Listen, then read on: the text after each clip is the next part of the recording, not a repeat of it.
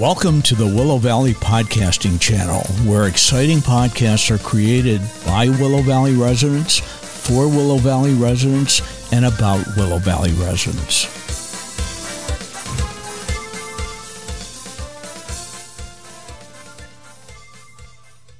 Hello, everybody. Uh, my name is Ray Loewe, and I'm going to be your host for today's episode of Life Under the Willow Tree. And uh, we have an incredible guest today, and I'm going to cut my intro short simply because we want to get more stories out of her. Uh, many of you may know Mary Ann Steinhauer uh, because for a while she was acting as the concierge in our North Building. And I found out uh, Mary Ann actually has degrees in library science. Uh, she's been all over the world, and we're going to get into that in a minute. And she is writing a book now, and therefore she is uh, trying to find time to write it. And uh, during that process, we got to have her as our concierge. And uh, thank you for being you, Mary Ann. And I discovered one day, I have no idea what we were talking about or how we got into this, but that Mary Ann is a hot air balloon pilot. And she has been all over the world flying. And that's what we want to focus on today because the stories are incredible. We had her on an earlier podcast, and during that time, she told us about her adventures in Costa Rica and her adventures in Austria. And uh, today, Mary Ann, say hi to everybody. Well, hi. I'm very happy to be here, Ray. Uh, that's because you like to tell stories about balloons, I don't do. you? I just love to tell stories. All right. Well, go back. You know, before we before we get into the stories, uh, so that we can get a picture in our mind, describe the balloon that you had when all this was happening. What did it look like? well, the balloon that where we flew here in Lancaster County actually had Pegasus, the the the winged horse, who is re- really the symbol of inspiration and creativity, and that was my side of the balloon. And then the other side of the balloon was a map an outline map of Lancaster County with a red rose in the center. And that's what my husband chose for his side of the balloon because he was from Lancaster County and he just loved to fly here. Now, when you go overseas to fly, you don't take your balloon with you. You borrow balloons, rent them. What do you do? Well, usually we there there is um, a camaraderie between balloonists all over the world, and when you travel to other countries, you know, by invitation and however it happens, um, you know, you, you're usually supplied with a balloon, and we reciprocate here in the states when we'd have people traveling from other countries come here, we'd let them use our balloons because we had several balloons. so balloonists are nice people. Well, I'd like to think so. Okay. All right. So let's get into this. I, if you want mm-hmm. more on Mary Ann's background, you can listen to our last podcast where we talked a lot more about her. Mm-hmm. But what I'd really like to get into is some of the, uh, we'll call them adventures in ballooning. Mm-hmm. Okay. So you're going to take us to Spain 1st right? Yes. All right. So how did you get to Spain? Why were, why in the heck were you there and why in a balloon? Well, you know, it's very interesting. We were invited there by the Spanish government, and they had invited, actually, there were 100 balloonists from all around the world that were invited to participate in the 500th anniversary of Christopher Columbus's renowned voyage. And that was, you know, the start. And we thought this will be really good. Okay. Um, and the trajectory for the trip was to go start from Seville, go on, then fly there, and then drive to Madrid, fly there for a couple days, and then drive to Barcelona. So we took this diagonal trajectory across Spain. Um, now, I have to tell you, there was a lot of things going on in Spain at the time in 92. We actually arrived in December of 91 in preparation for all this. And um, so there was the Expo 92, the World's Fair that was going on in Seville. Uh, this Barcelona was hosting the Summer Olympics that year. So I can tell you, there was a lot of really unbelievable terrain that you had to fly over. There were construction sites, you know, we, we flew over trees and, you know, plowed fields, but there was a, and, and a lot of macadam, you know. That kind of thing. And that does change the, you know, how, how your balloon responds to the, to the wind. But here's the thing. You asked about, you know, how is it that we get a balloon? Well, this was one time where we wanted to actually ship our balloon to Spain.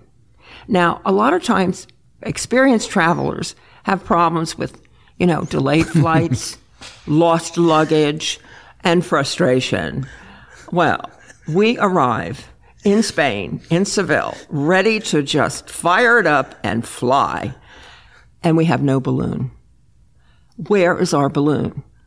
And we went all over these, these, um, well, I guess they're commercial, um, uh, business parks, you know, looking at different places where the balloon would have been delivered, nowhere to be found. Well, the balloon was later, we found out. It was sitting in, in the port uh, of New York. It was still in New York. It was not with us. So now what do you do? We went there to fly, but something really serendipitous happened because we met Roy Sachs, who was a Belgian pilot, and Roy and his wife Sophie welcomed us and said, why don't you just fly with us? You know, we'll compete, we'll work together. This will be great. I thought, oh, this is, this is good. And then there was a Canadian couple, the Davidsons, and they said, you can also fly with us. So before we knew it, we had two balloons and two sets of pilots that could fly together. This was wonderful. Well, we started out in Seville. And, uh, you know, at this point, I'm just figuring the balloon, the balloon back in New York is a, is a lost cause. And, um, but you know, there was there was a lot of things that went on. Yeah, take a minute and backtrack a yeah. little bit. So, so here you are. You're one of a hundred that they're mm-hmm. invited. So, so what was your reputation at this time? Where did that come from? Why were you one of the chosen 100? Well, mainly because we we've had a pretty high profile here in the states. I mean, it's it's a it's kind of a small club uh, back then in the 90s i think there there are more there there were more pilots and not so many female pilots. I just have to tell you that. And at the time i did not have my pilot's license but i had many hours in the balloon. I later got my pilot's license. So this was something that my husband ed was going to do. He was going to fly. And it was you know really so that we were one of the, the many. And we'd also been to Albuquerque. We had been other places. And so we did have a reputation.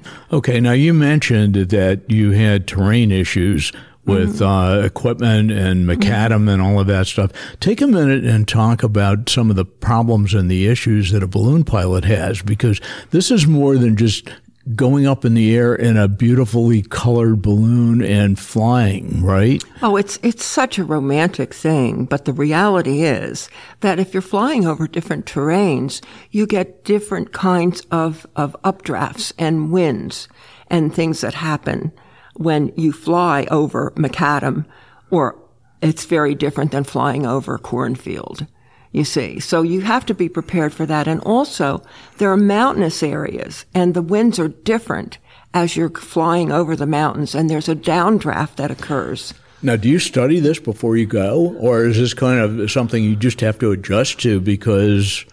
Well, a, a, lot of it is yeah, the experience, and of course, there are war stories after you know flights, and balloonists always compare, you know, what what the the pros and cons were for their flights. So you know? this is not this is not just looking at pretty scenery. This is an adventure, and it's a high level of skill. Well, yes, and also in order to be licensed, you have a there's a written test.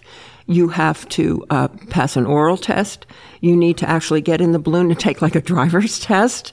And that's another whole story about how that happened. okay, so did the New York balloon ever show up no, in Spain? Only not in Spain. But you got it back when you got back, right? Well, after, well, we, we were told it was going to cost us $1,300 for shipping until everything was said and done. It was a, it's what I call a lesson in extortion. Okay. and we ended up paying $3,900 to retrieve our balloon that was in, you know, the Port of Authority in New York. Um, okay. So okay. that was not, not such a good part. But Spain was fun. Oh my gosh, it was beautiful. And people were just so fabulous. They were so welcoming and so wonderful. So we were in Seville. We started out in Seville. And when we were flying with Roy, uh, and Roy Sachs, by the way, he's Belgian, and his uncle developed the saxophone. I mean, this, we were finding all kinds of things out about these people. I mean, it's, it's really, it's fascinating.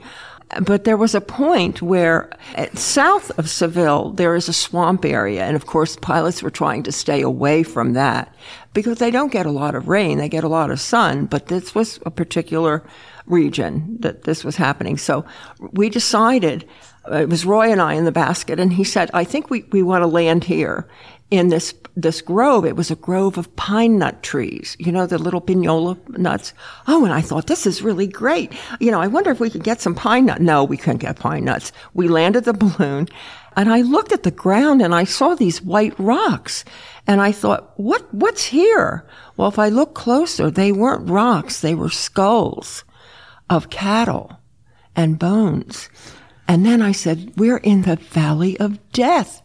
And at this point, the, the, crew got the balloon put away, and all of a sudden I'm looking around and I don't see them.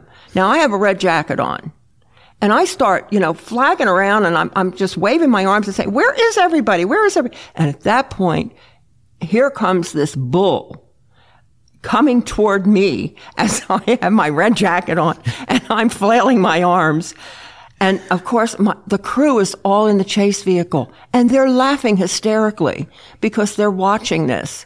Well, the, the only thing that saved me was a female cow because that the bull got the bull got distracted and thought that the female cow was a lot more interesting than this crazy woman in a red jacket. Well, now now there is you know, a talent or whatever it is. Mm-hmm. Amazing, amazing. Mm-hmm. Okay, were there any other unique adventures within the Spain before we move on? Yes, well, yes, we got on to Madrid. I didn't care for that flying so much because Madrid is a city, so you had to find areas outside of that. Barcelona was beautiful. And I will tell you, there was wonderful, um, Oh, a morning. We flew, flew twice a day in the morning and the afternoon uh, there was a wonderful flight in Barcelona, and this gentleman came out and he had a camera and he's filming us as we're landing, and he had a bathrobe on, and you know, so he came up to the bath to the basket and he introduced himself as Jose, and I thought this is he's so nice, and he's taking pictures. That's really great. Okay. Later that day, we have an afternoon flight, and that that was a time when I was actually flying, and we went to this this little. Uh, villa, and I, I wrote it down. What it's called? Um, oh, it's uh, Roja, meaning red. It's the Red City, and there were there was a castle there. So I was able to land the balloon right near the castle, and all of a sudden, all these people just came and were just so excited. And of course, you know, I, I talked to them, uh, those that could speak English, and lo and behold, I see Jose. And I thought, wait a minute, I saw you this morning. I didn't recognize you without your camera and your bathrobe. And people are just looking. And I thought, nah, we don't even want to go there. They were just so extremely friendly all the time, everywhere that we went. So that was, was good fun. Cool. Yeah. Let's let's fly across the world to Japan. Yes. Now, are you t- bringing your balloon again, or have you learned your lesson? N- no, we didn't bring our balloon, but we found this wonderful man, Iguchi. He owned a chain of of uh, daycare centers and nursery schools, and he just bought this balloon and he was learning how to fly. So he was all excited, and he was, you know, he, we were in Saga, Japan, which is a southwest J- J- Japan, and the Kyushu Island, and you know, so there we were. I mean, it was just it was unbelievable. We borrowed Gucci's balloon and we, we told him we would reciprocate if he came to the United States. What was really great, I mean, well, you had to be really careful because here they, we were located in a place that was near the bay. It was near the water and behind us were the mountains. So there was flat area there. Now, one thing about the winds there, you could get becalmed becalmed, meaning stuck over an area. And unless it's a nice place to land, you don't want to be, you know, becalmed over the water. And you don't want to be becalmed over a mountain. So, you know, you have to be really, really careful and just take your, your, your shot to, to land and do whatever you have to. But I have to tell you, there was something that happened beyond the ballooning while we were in Japan. And you got to understand that that was Thanksgiving that year. And we left Turkey for sushi, you know, when we arrived in Japan. And it was, it was a very different way of eating. We had our 12 year old daughter uh, with us and I want to visit an elementary school. So we did. We found an elementary school and it was really great. I mean, it was a day that we weren't flying and I just thought, well, let's just see what these people are like. And the teachers were so wonderful, welcoming and fascinated with the fact that I was a teacher in an American school. And of course, they started to ask about, are, are you really, you do really push creativity in your curriculum? You know, they wanted to know. I said, oh, yes you know, definitely. I mean, that was that was the mainstay of who we were. Yeah. Um, and there was a lot more uniformity, but these students were so they were so successful scholastically. Now I have to tell you one wonderful thing that happened, even though my daughter was now rolling her eyes because why are we here in a school? But this one teacher who had, had he was fifth grade teacher, he had all these questions and he decided to round up the second graders, and there were 144 of them, and they gathered in this large room. Well, actually, it was a small room when they all got in there, and they started to sing It's a Small World to us in Japanese and in English. And then I cried. So you know when I'm when I'm gathering, you know, th- this is a really interesting uh, discussion we're having. Uh, the last discussion we had, I was enamored with the fact that you get to go up in the balloon and you get to go where the wind goes and mm-hmm. and you get to look down on on everything below and and what I'm gathering from this time we're talking mm-hmm. is that there's a lot more to ballooning than this and a lot of it deals with people and relationships more than anything else. Oh, without a doubt. And, and especially if you're borrowing a balloon, you know, and, and someone is hosting you, really, when they do that, and you want to reciprocate to them. There is a camaraderie that is developed across okay. the ocean and in different countries. Okay, we're getting near the end of our time. Do you, Any mm-hmm. other quick stories or anything else that you want to sneak in here? And I just have to say one thing. When we were in Japan, we were actually competing. At that time, I had my license and I was with two other women and it was the Women's International Balloon Championship. So I was actually flying there like that. I was competing and my husband brought a collapsible bike and he and, and all the others were chasing us on bicycles because the streets were really narrow. I almost forgot about that was really a great part of the trip. Well, you know, thank you, thank you, Mary Ann Steinhauer, for being with us today, and it's always a pleasure to to to think about this whole. Uh, it's not really a sport; it's an avocation, you know, of hot air ballooning and mm-hmm. all that's to it, and and uh, soaring over the clouds, learning how to control this, and and mm-hmm. then meeting people all mm-hmm. over the world, and it's an exciting thing. Yes. Well, we're going to quit with this visual picture. Yes. Okay. You're looking down on your husband on a bicycle. Yes. and and you were definitely in a superior position. yes, I definitely was. okay. Uh, thanks, Mary Ann, for being with us, and uh, Dale, our engineer today. Dale, would you sign us off, please? Thanks for listening, and be sure to listen again next week and every week when we'll have another exciting guest.